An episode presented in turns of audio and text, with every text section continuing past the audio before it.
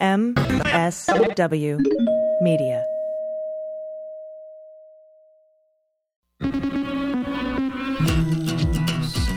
with swearing.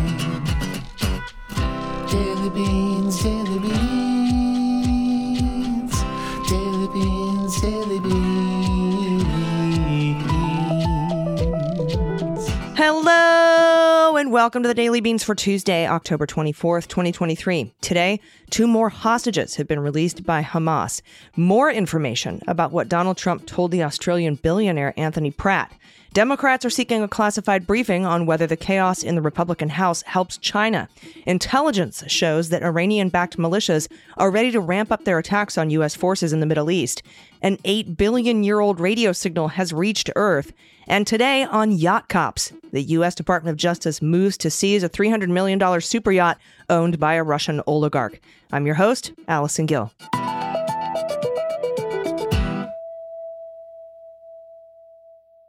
Hey everyone, happy Tuesday. Thank you all so much for listening while Dana is out. I appreciate your support and I appreciate our patrons supporting independent media. You can support us there by going to patreon.com slash Mueller, she wrote. Uh, I do miss Dana also. She will be back soon, I promise. Uh, but today I'll be joined by Palm Beach County State Attorney, my friend, Dave Aronberg. We're going to have a big chat in the second segment of the show. Every time I speak to him, I walk away smarter for it. So I'm looking forward to that discussion. Then, of course, we will have the listener submitted good news. You can send it to us by going to dailybeanspod.com and clicking on contact. Okay, we have a ton of news to get to today. Let's hit the hot notes. Hot notes. All right, first up from Richard Engel at NBC. Hamas has released two more hostages Monday, likely bringing relief to families who were desperate for their return, but leaving hundreds of people in agony over the fate of more than 200 more people who remain captive. The two hostages were identified as Nurit Cooper and Yocheved Lifshitz. In, in a statement on Telegram, the military wing of Hamas said it had decided to release the two women for compelling humanitarian reasons. NBC News has not confirmed images of the hostages being released, but video broadcast on Egyptian state television showed the women on stretchers inside ambulances speaking with people who appeared to be healthcare workers. The ambulances appeared to be near the Rafah crossing on Gaza's southern border with Egypt. The International Committee of the Red Cross said it had facilitated the release of the two captives and transported them out of Gaza on Monday night, local time. Quote, We hope they will soon be back with their loved ones. The humanitarian organization said that in a statement posted on social media. The announcement comes three days after the release of two Americans who had been held captive by Hamas in the Gaza Strip Judith Raanan and her teenage daughter Natalie. They are related to former Israel based NBC News correspondent Martin Fletcher. At least 212 people have been taken hostage by Hamas after terrorists attacked Israel on October 7th, killing more than 1,000 people, according to Israeli Defense Force spokesman Daniel Hagari. Israel and Hamas have been at war since, and Israel's retaliatory airstrikes in Gaza have killed at least 5,087 people as of Monday morning. That's according, though, to the Palestinian Ministry of Health. Hamas says it does not have custody of all the hostages and that some were taken captive by the Palestinian Islamic Jihad, another militant group based in Gaza. Israel has demanded the release of everyone who was kidnapped on October 7th. Hamas has said it will free its captives only when Israeli airstrikes in Gaza come to a halt. The hostage crisis has roiled Israel and stunned people around the world. The rapidly deteriorating conditions in Gaza have stoked international concerns about a major humanitarian crisis, with many groups accusing Israel of breaching international law by exercising collective punishment. The Hostages and Missing Families Forum an organization formed in the wake of the brutal October 7th attack, said in a statement that it welcomed the safe return of Cooper and Lifshitz, as well as their upcoming reunification with loved ones. Quote, we are determined to achieve our goal, the release of all the hostages. That's what the group added. Hundreds are still in the hands of a ruthless terrorist organization, among them babies, mothers, fathers, elderly, and soldiers who are all waiting for their safe return.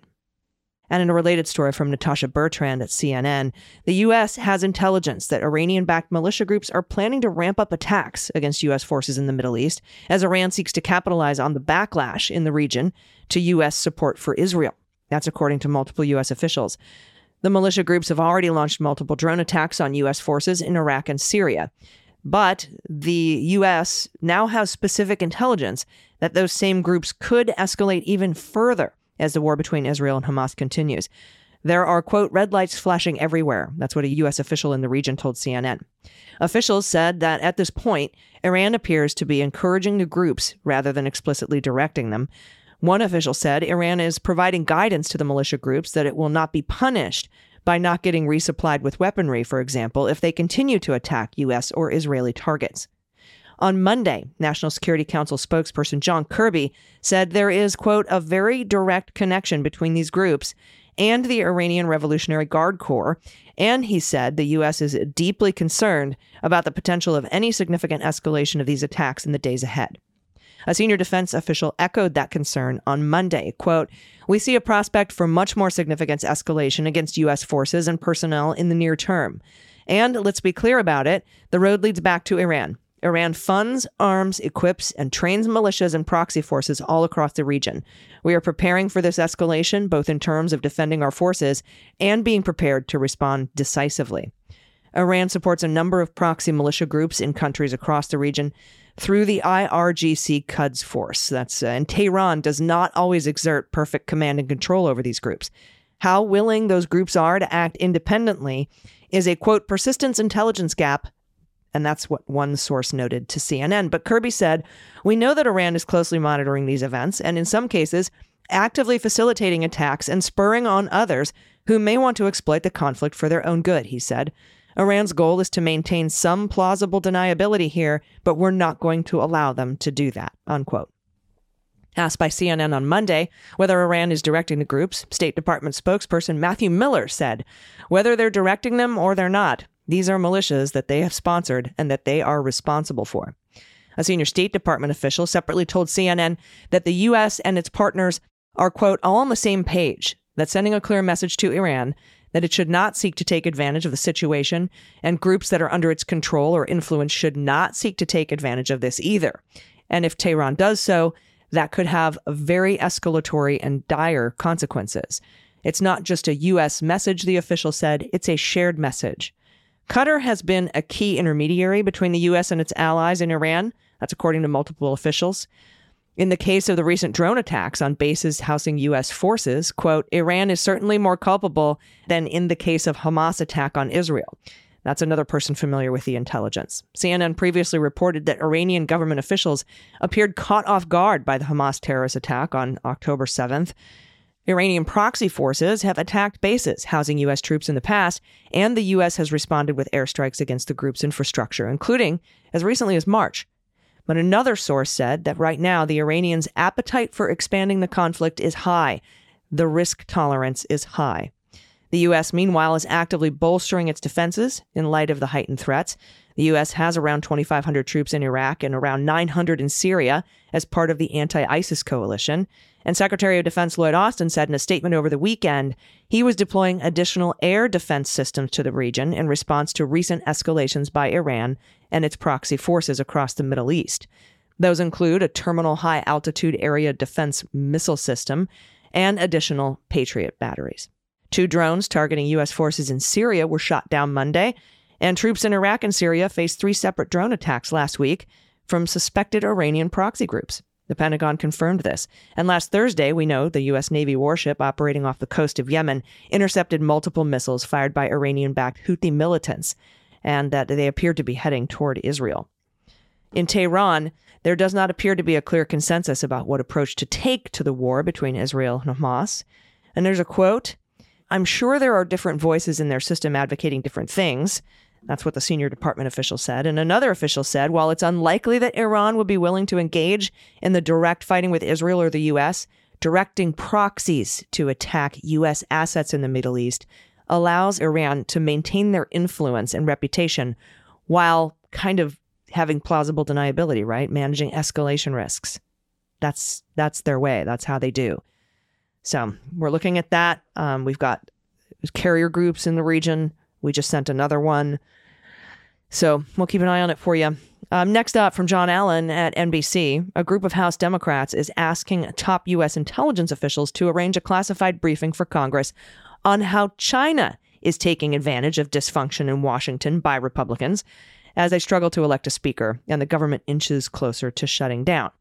In a letter Monday to the National Intelligence Director, Avril Haines, and CIA Director William Burns, that was shared first with NBC News, Democrats on the Select Committee on the Chinese Communist Party wrote that Beijing is using chaos in the capital as a propaganda tool. They cited reports in Chinese media outlets as evidence. Quote, Therefore, we respectfully request a classified briefing from the U.S. intelligence community, the IC, on how the CCP and our foreign adversaries are leveraging current political dysfunction in the U.S. House of Representatives to discredit democracy globally in their efforts to promote an alternative authoritarian model of governance internationally, enhance their ability to form economic and national security alliances, and harm our standing with strategic partners. So funny. Just yesterday, and for the past few days, I've been talking about how the chaos in the House is gives democracy a bad name globally, and that is a feature and not a bug. This letter was signed by 11 minority party members on the committee. It was not immediately clear whether Biden's administration, uh, which has recently conducted classified sessions for lawmakers about the wars in Ukraine and the Middle East, it's not clear if they're going to schedule a briefing on China. This is Representative Raja Krishnamoorthi of Illinois, top Democrat on the panel. And he said the need for a briefing would not be obviated if Republicans are able to settle on a new Speaker of the House this week. I don't think they will. Quote, we have no assurances that the Republican led majority in the House will work in a bipartisan fashion to avoid a government shutdown on November 17th, he said. We need this briefing to show members of this body how the current political dysfunction harms our national security interests. Again, we've been saying this. We've been saying this for days and days and days, actually, a few weeks now. At first, the, the chaos in the house was just like, get your popcorn, let's watch them tear each other apart. But, you know, it's it's becoming more clear that this is the this is the goal of House Republicans, at least some of them, is to cause this chaos and to make democracy, uh, give democracy a bad name. And uh, we need to find out how our adversaries, especially the autocracies, are exploiting that. It's been nearly three weeks since the House, uh, prodded by a handful of breakaway Republicans, voted to oust Kevin McCarthy as the Speaker. In succession, Reps Steve Scalise and Jim Jordan failed to collect the votes needed. And House Republicans are meeting today, Monday, to hear from a new roster of candidates. And it just looks like another shit show. The Democratic lawmakers asked Haines and Burns to address a 10 point series of questions that boil down to what the intelligence community knows about China's messaging, whether it represents a threat to U.S. interests, and whether foreign adversaries have altered their thinking about American national security because of recent events in Congress. We already know the Chinese Communist Party is working to capitalize on our chaos. And they go on to say Vladimir Putin and President Xi Jinping had lengthy meetings this past week. So Congress needs to understand how our leadership vacuum is hurting us on the world stage. And next up from Axios, former President Trump allegedly shared sensitive information with his Mar a Lago member friend Anthony Pratt, that's the Australian cardboard guy, on calls he had with leaders of Iraq and Ukraine. And that's according to audio leaked to Australian media. Australian billionaire Pratt is uh, one of 84 potential witnesses that federal prosecutors have identified in Trump's classified documents trial, which is scheduled to begin in Florida in May. Trump denied the reports late Sunday. The New York Times previously reported that Republican presidential nomination frontrunner Trump leaked classified information about U.S. nuclear submarines to Pratt. We've heard about that. And Pratt described Trump's business practices of being like the mafia, according to audio from the joint investigation by Australian 60 Minutes, the Sydney Morning Herald, and The Age, which the New York Times also obtained. Quote, it hadn't even been on the news yet. And he, Trump, said, So I just bombed Iraq today. And that's what the uh, Pratt said, the global executive chair of Visy Industries and Pratt Industries. That's one of the conversations in 2019, per the leaked audio. Quote, and the president of Iraq called me up and said, You just leveled my city. And he said, I said, Okay, what are you going to do about it? This is Trump talking about phone calls with world leaders that he just bombed to Anthony Pratt. Pratt allegedly described Trump in other audio excerpts as outrageous, with a love of shocking people and knowing exactly what to say and what not to say so that he avoids jail. But he gets so close to it that it looks to everyone like he's breaking the law.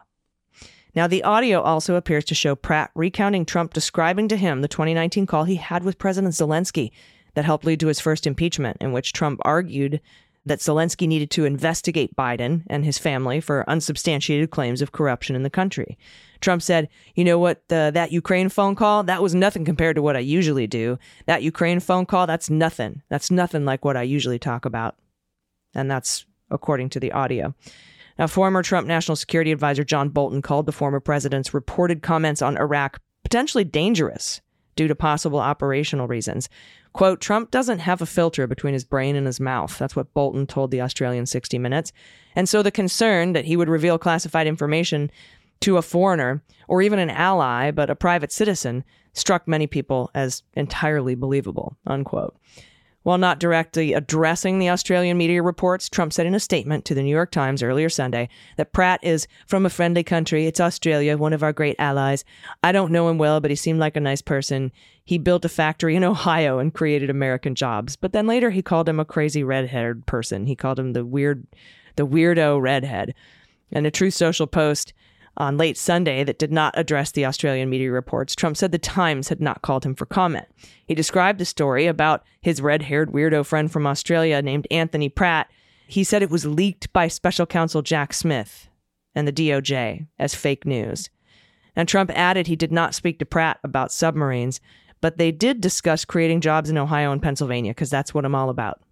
Representatives for Pratt did not immediately respond to Axios' request for comment, and we know Jack Smith has questioned this Pratt fellow. And today on Yacht Cops, the Justice Department on Monday officially moved to claim a 340 foot super yacht it says belongs to a sanctioned billionaire oligarch known as the Russian Gatsby. In a civil forfeiture claim filed in New York federal court, U.S. Attorney Damian Williams he said the $300 million vessel, the Amadea, is beneficially owned by Suleiman Karimov, and that the super yacht was improved and maintained in violation of applicable sanctions against Karimov and those acting on his behalf. The filing contends that the yacht, which, by the way, has a helipad, an infinity pool, a jacuzzi, multiple bars, we call it a Russian nesting yacht, it should be forfeited to the U.S. government. That's what the filing says. Now, Karimov, who's worth an estimated $14 billion and has ties to the Russian government, was sanctioned by the U.S. Treasury over alleged money laundering in 2018. He's been referred to as the Russian Gatsby, in part because he rarely does interviews while indulging in the high life. He's hosted multi million dollar parties at his villas on the French Riviera, including one in 2008 that reportedly featured a performance by Beyonce and his car collection includes a rare Ferrari Enzo, which he once crashed into a tree in 2006. The yacht was seized in Fiji last year as part of the work of the Justice Department's task force Klepto Capture. I call them yacht cops, which has been going on after the assets of sanctioned oligarchs in the wake of Russia's 2022 invasion of Ukraine. We've been seizing them, selling them, giving them, giving the assets over to Ukraine. The court filing said officials were able to prove Karimov's ownership of the yacht by showing he was responsible for numerous upgrades. However, another oligarch, Eduard Khudainatov, maintains he's the owner of the Amadea, and he has filed legal challenges for its return. Now, Khudainatov is the former chairman and CEO of Rosneft, the state controlled gas company in Russia, and he's not been sanctioned by the U.S. government. The Justice Department has said in court filings that Khudainatov is, is a straw owner He's not the real owner. He couldn't even afford the upkeep on the Amadea and another super yacht that he says he owns. So he's just the straw man. So trying to keep the assets away from the government because the the actual guy who owns the yacht is sanctioned. And last but not least, cool science news. I know we don't do it that often, but we've had a couple of really cool scientific things happen in the last couple of weeks. This is CNN reporting astronomers have detected a mysterious blast of radio waves that have taken 8 billion years to reach Earth. The fast radio burst is one of the most distant and energetic ever observed. Fast radio bursts are intense millisecond long bursts of radio waves with unknown origins. The first FRB was discovered in 2007, and since then, hundreds of these quick cosmic flashes have been detected coming from distant points across the universe. This burst, named FRB 2022-0610A, lasted less than a millisecond.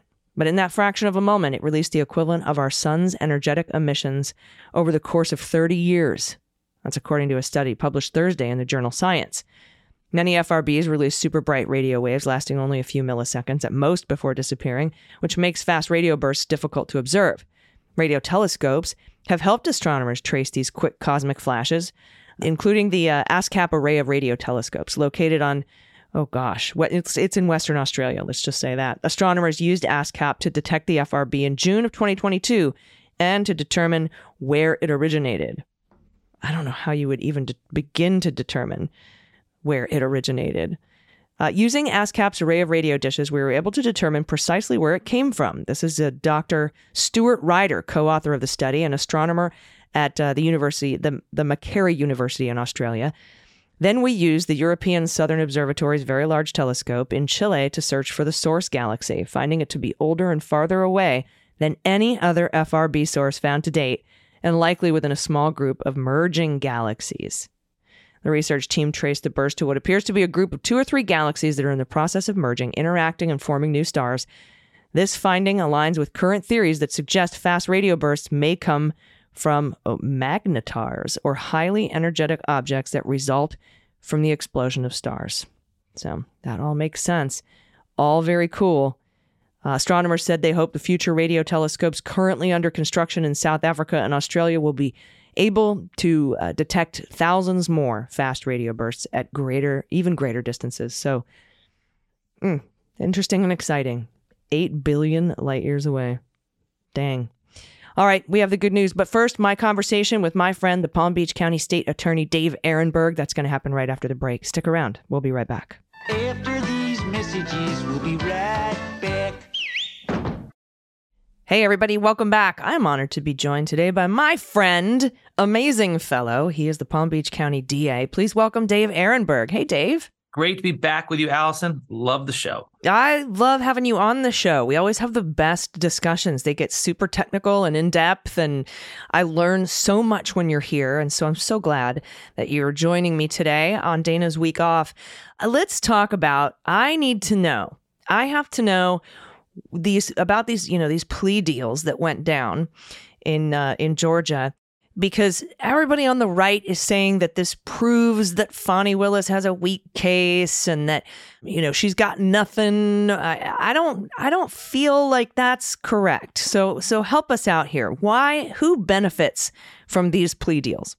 Well, first off, you said that when I come on, the discussions are super technical. So before anyone shuts off their dial, she means super technically interesting. That's what that's what you mean, right? but as far as uh, the uh, the plea deals, like as a prosecutor, we do this thing all the time where you give the first ones the best deal. There's a adage amongst local criminal defense lawyers: first in, first to win. First one in the prosecutor's door gets the best deal. And although um, Sidney Powell was not the first defendant to flip, that Scott Hall, the bail bondsman in Atlanta, it's uh it's still the biggest name to flip the first big name and she can help provide the goods against jeff clark because there's a conspiracy there where she and scott hall were are both tied through each other to clark and and so he's in a lot of trouble uh, Rudy Giuliani, I think, could be a lot of trouble with her flipping. They were both lawyers for Trump together. Don't listen to what Trump and Giuliani say now that they barely know her. She's the coffee girl. So she could be helpful. But I know there are people saying, hey, she tried to overturn our democracy. She needs to serve prison time. But look, she's a first time offender, number one. Number two, although, and so it may, she may not even qualify for prison time. She may not score prison time by the time this case is over and if she's found guilty at trial. So cutting her a deal early on where she gets probation and she has to testify is really not bad. Plus, it means it's more likely that she will have to cooperate with Jack Smith because anything she says in Atlanta can be used by Jack Smith's election interference case against her in DC. And she's an unindicted co conspirator there. So she's not out of the woods yet. Plus, even though she won't be serving prison time in Georgia, she's got two major defamation cases out there that's going to bankrupt her. She's got possible disbarment because of this plea deal. And you know, to tell the truth, Allison, about Sidney Powell, look, she's she's a nutty individual. I mean, and and really the stuff she came up with are ridiculous conspiracy theories about Hugo Chavez's ghost and all that other garbage. But she seemed to be more the front person, the person out front who spewed the crazy. Where in reality, the people in in the behind the scenes seem to be more dangerous. You know, the uh, the the Clark and the the Chesbro, the Eastmans, they seem more dangerous. Whereas Sidney Powell seemed to be the front person who gets all the show but none of the go. yeah, that's a good way to put it. And yeah, this does implicate her up in the federal Jack Smith investigation. And I tell you, the feds don't plead felonies down to misdemeanors like uh, the state courts do. So uh, it's going to be interesting to see what kind of a corner she's painted herself into there. And also with her defamation suits, particularly with the voting machines, because that is what she is going to have to give her proffer about and probably are, actually already has. And I have a consideration question for you as prosecutors. In a big RICO case like this, had these speedy trials gone ahead this week, the prosecution would have to show their entire case, right? And not just the case against these two folks, because in a RICO case, you have to present your whole case because everyone is part of the same, you know, criminal enterprise, and they're all guilty of each other's crimes. Uh, basically, they're all responsible for what everybody else did. We had this discussion, you and I. In fact, that's when I first asked you about that. Like, would it be different for these folks? And you're like, nope, it's all the same. And and that was like a big aha moment for me about the nature of racketeering. Is it a consideration? You know, if I'm the prosecutor and I'm like, we, first of all, Hall and his plea agreement tanked, like gave them Sidney Powell dead to rights, and then probably Clark too. We might see a Clark cooperation deal happen here pretty soon if she's willing to hand one out. And then Powell, after she pled, the cheese stood alone, right? Chesbro's like, I don't want to go on this the trial by myself, but they offered them good deals. To is it a consideration to offer somebody a good deal to get rid of that speedy trial so that you don't have to present your case to the entire group of other defendants who aren't scheduled to go yet, to give them a leg up to prepare for their defense when their trial comes to to pass? It's such a good point. This is another reason why it was in Fani Willis's interest to cut the deal early with Sidney Powell and Cheesebro. I, I've never understood whether it's Cheesebro or Chesbro, but whichever. I mean, I guess Cheesebros. It's it's a funnier name, so we'll go with that. But the reason why she really wanted to go and settle this early on, among other reasons, I think the major reason is if they went to trial, they'd be going to trial first. They both invoke speedy, and they would be tried. And Donald Trump and the bigger players would get a dress rehearsal for free. They'd get to watch the state's case and learn from it. Now, Trump is going to go blind. Uh, he's not watching anyone else go before him. He's not going to gain that advantage. So this plea deal hurts Trump. Also, it makes it more likely that Trump could be tried before the election because these trials take months. And if Cheesebro and uh, Sidney Powell were tried first, combined in their own case, it would be like a four or five month trial. So there'd be no chance that Trump and his cohorts would be tried before the election. But now they're out of the way. And yes, you can now see that Trump and the others could face trial before the election. And that's got to scare him to death. Yeah, and another question for you. Mark Meadows had filed, uh, you know, a motion to have his uh, his uh, his business removed to federal court uh, instead of the state court. And then they put an expedited schedule on that because of the pressure of the speedy trial. And once that pressure of the speedy trial for him was off, because he said he wasn't going to f- try to do a speedy trial, he then the uh, the Eleventh Circuit said, "Oh, slow down. You know, we can go a little bit slower on on Meadows' appeal. Is it possible now that there is no speedy trial for DA Fani Willis to file a reconsideration for an expedited appeal so that that Meadows thing can get worked out in case the the trial for the remaining 16 defendants is may possibly moved up a little bit. Wow, that that is a really good point. Hadn't thought about it, and I think the answer is yes. I still don't think the Meadows thing is going to slow things down too much because the 11th Circuit and the Supreme Court know what's going on here. They don't want to be used by these guys. Plus, I don't think Meadows has a really good case there. I think they're going to reject him. And so I, I don't. Oh, yeah. They just want him to do him sooner rather than later, you know? Yeah, no, I hear you. And I think the answer is yes, she could. That, that They could ask for um, an expedited hearing because of that. But I don't think it matters too much. I think they're going to get through it fairly quickly. And I don't think that's going to keep these cases from being heard before the election. Other things could, but I don't think that will.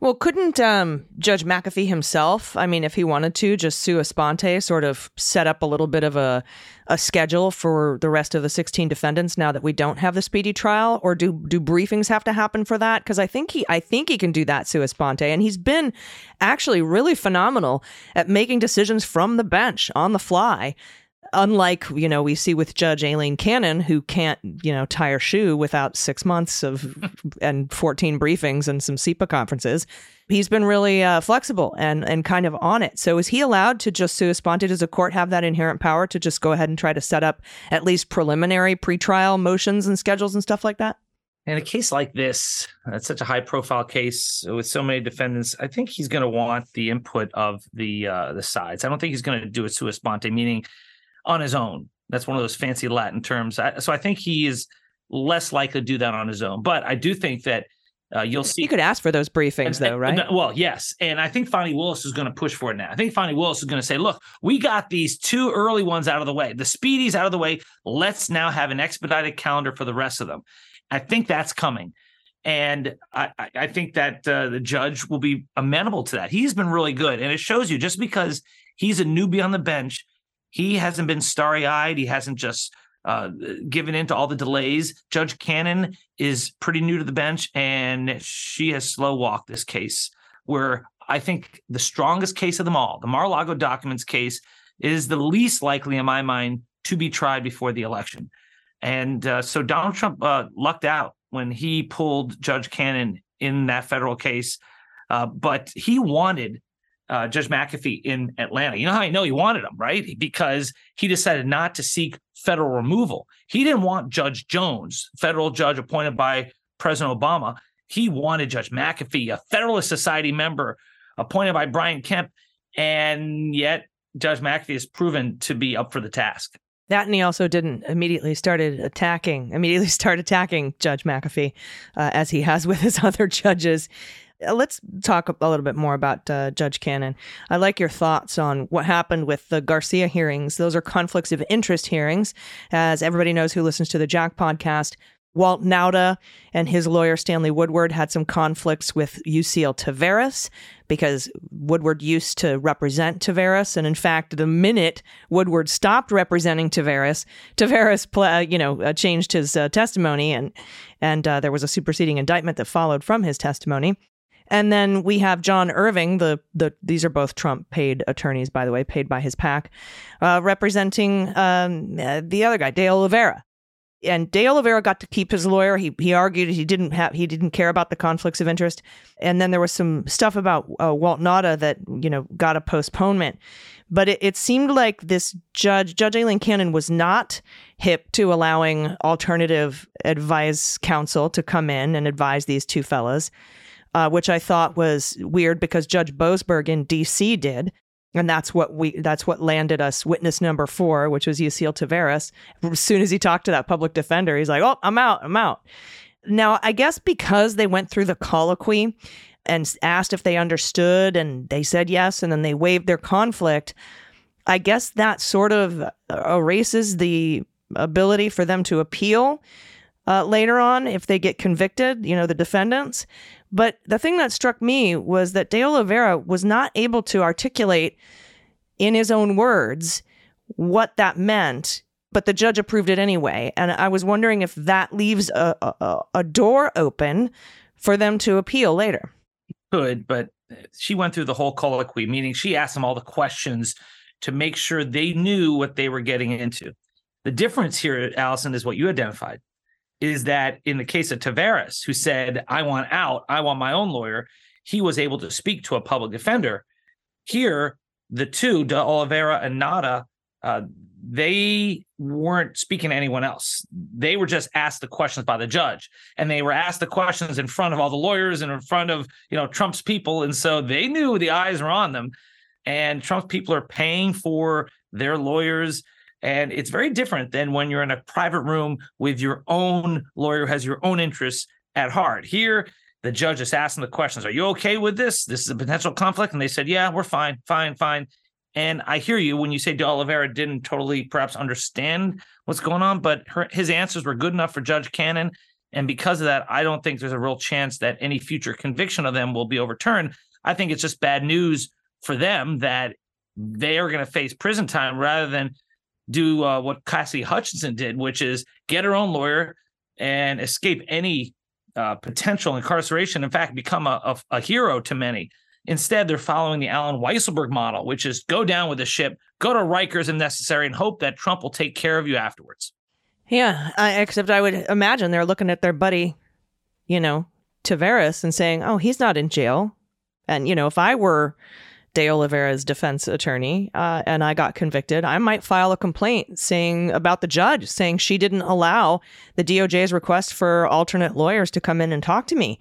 That seems like my rights were trampled upon or something like that. I don't know. It just didn't seem, uh, you know, every, it didn't seem like it got the thread tied off completely for me, um, if that makes any sense. Well, it, you know, De Oliveira didn't ask for his uh, a separate lawyer to talk to, and this was the DOJ who said, "Hey, let them talk to other people." And really, there's no requirement that they are able to talk to others. It, De Oliveira didn't want it. He's like, "No, I'm good. I want to stay with." yeah, and DOJ did their due diligence. They asked, Right, and that's the They thing. they tried to get it. So DOJ shouldn't be penalized later on by having their conviction overturned because they tried. Yeah. So I think that if De Oliveira Nauta are convicted, I think they will be. Then uh, they're going to go down.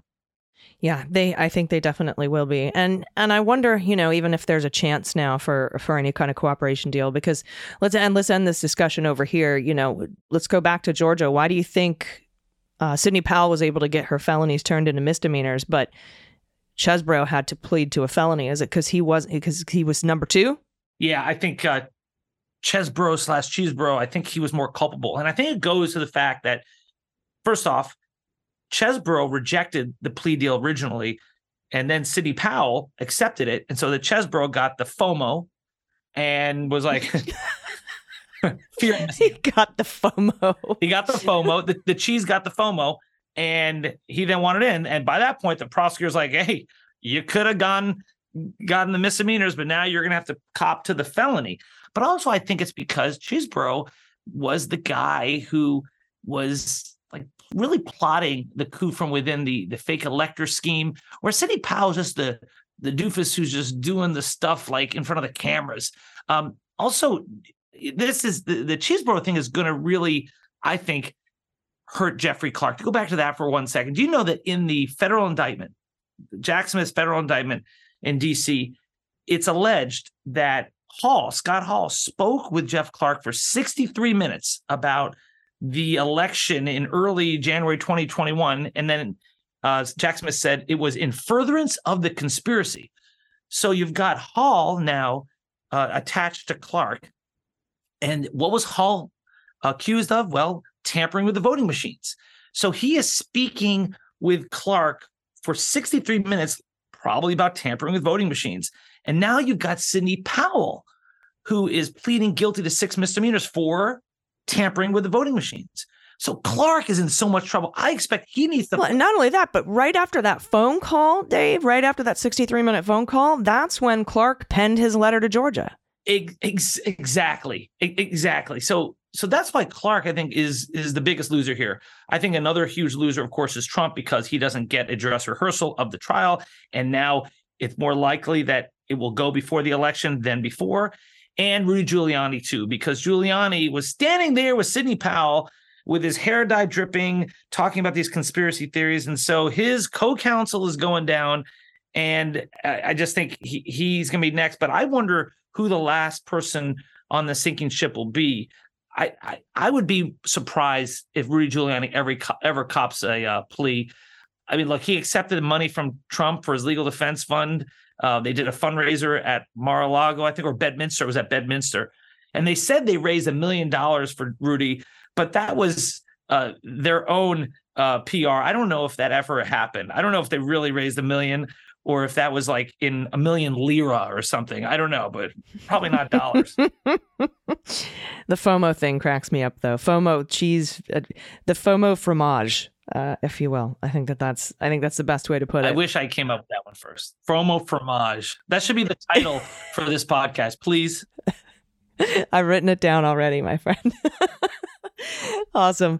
Yeah, we'll see what ends up happening. I know Clark is going to be in, in a in deep trouble, and it will be interesting to see how far up the ladder the DA goes with uh, with plea deals before she starts putting people in jail on deals because the the no jail time isn't going to last long, if at all, much longer. Uh, especially in this particular spoke of the hub and spoke conspiracy. Thank you so much for your time today. It's always, always like such a pleasure to talk to you. I always learn so much, uh, and I really enjoy it. Everybody follow at Aronberg. It's A R O N B E R G, I believe, over on the socials, and uh, and uh, you know really respect the work you're doing down there in, in Palm Beach County. Hey, Allison, thank you so much for having me on. And if you follow me on Twitter, I will not call it by the current name. It's at Aronberg. On threads, it's at Dave Aronberg, Instagram at Dave Aronberg. And I started a new YouTube page at Florida Lawman, Florida Lawman. Florida lawman. I like it. Instead of Florida man, it's you got to get the law in there. Yeah. Yeah. Dave Aronberg's law blog. I I'm really into it. Uh, so check that out, YouTube channel, because you know we only do audio here, so you get to see your lovely face on YouTube. I appreciate it. All right, everybody. Thanks so much, Dave. Everybody, stick around. We'll be right back with the good news. Everybody, welcome back. It's time for the good news. Who likes good news?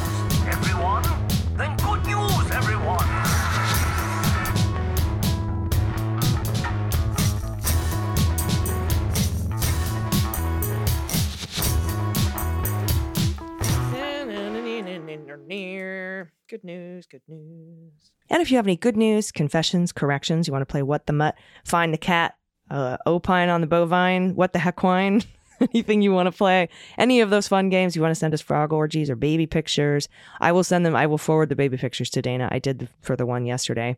Shout out to a loved one, shout out to yourself, small business in your area, adoptable pet in your area if you can't pay pod pet tax, anything you want to send us at all, especially those thesis and dissertation titles are awesome. You can do it by going to dailybeanspod.com and clicking on contact. First up, from Anna Marie, pronouns she and her, Dear Leguminati, I have loved hearing about the wonderful scouting experiences of listener Laura and of AG on the episode Differently Victorious, so I wanted to share mine too. I was a campfire girl, very similar to Girl Scouts, and went to horse camp every year. It was called Camp Wolahi, and uh, it was in the mountains near Julian in San Diego County. My favorite thing about it, besides riding horses, was the wood fairy.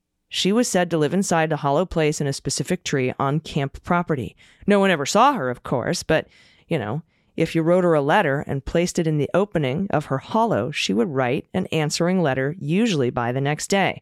The coolest thing was that her letters were always written backwards, so you could read them uh, if you held them up to a mirror. And her answers to our curious questions were always creative and surprising. She answered every letter we wrote. I wrote her so many times I was soon able to read backwards writing. This went on year after year, and when I got older and became a junior counselor, I got to be the wood fairy and answer the letters for the young kids. It, I loved giving them the same fun experiences I treasured. I can still write backwards and upside down to this day, which really impresses my students now that I'm a teacher. I love those formative childhood experiences that make us the interesting adults we are now. I hope to hear more of them in the good news. For tax, I'm including a photo of my sister and me with the San Diego chicken. Ah, yes, the recognizable 1970s mascot for local sports team or TV station, which was published in the San Diego Tribune to announce the peanut and candy fundraiser that sent lots of campfire kids to camp each year. I am the kid on the left. As always, the Daily Beans is important to my mornings like a balanced, healthy breakfast for the mind and soul. Thanks for all you do. Absolutely wonderful. I'm, I'm, I totally remember the San Diego chicken, by the way. I 100% remember the chicken. And yeah, th- that I we didn't have a wood fairy, but we did have a counselor hunt where the you know right at dusk the counselors would hide and they were each worth a certain amount of points and I spent years and years finding the counselors. And then when I finally got to hide, it was a very, a very cool special day. So very cool. Thank you for sending that in. Next up from Juan, pronouns he and him, in an AG voice. Hello! Good news. After a couple of decades in the architecture world, I've decided to pursue my two passions. One, as a stay at home dad to the two most amazing humans I know, and two, opening my own photography business based right outside of Philadelphia. It is Juan Ramos Photo. That's J U A N R A M O S photo, P H O T O dot com. Ra- uh, Juan Ramos Photo. AG and DG, if you're ever in the area, I would love to gift you a photo shoot to celebrate your awesomeness and thanks for the work that you do. Shout out to my amazing wife for making those things possible and making the world a better place. Oh, look at these babies. I got to send the baby picture to Dana. Oh my God. Oh, these photos are incredible. Zara, our West Siberian uh, Laika, I guess, for pet tax. I don't know if I'm pronouncing that right. My Amazing Girls, and a photo at the January 2017 protests in Philadelphia. Yeah, I'll let you know, Juan, if we're coming to Philadelphia. I think we might be next summer. I'll keep you posted. Next up from Amanda, pronounced she and her. Hi, Beans Queens. Girl with the Siouxsie Sioux tattoo chiming in with a shout out and a cute story. I recently started my hairstyle and makeup artistry business here in Portland, Oregon. Fucking cool. Uh, a new client was referred to me from a friend client of mine. She came in and we immediately hit it off. And through our chat, she told me she listened to the Daily Beans. We're so excited to be mutual friends of the podcast. If any PDX friends of the pod need a fresh style, hit me up at pipdx.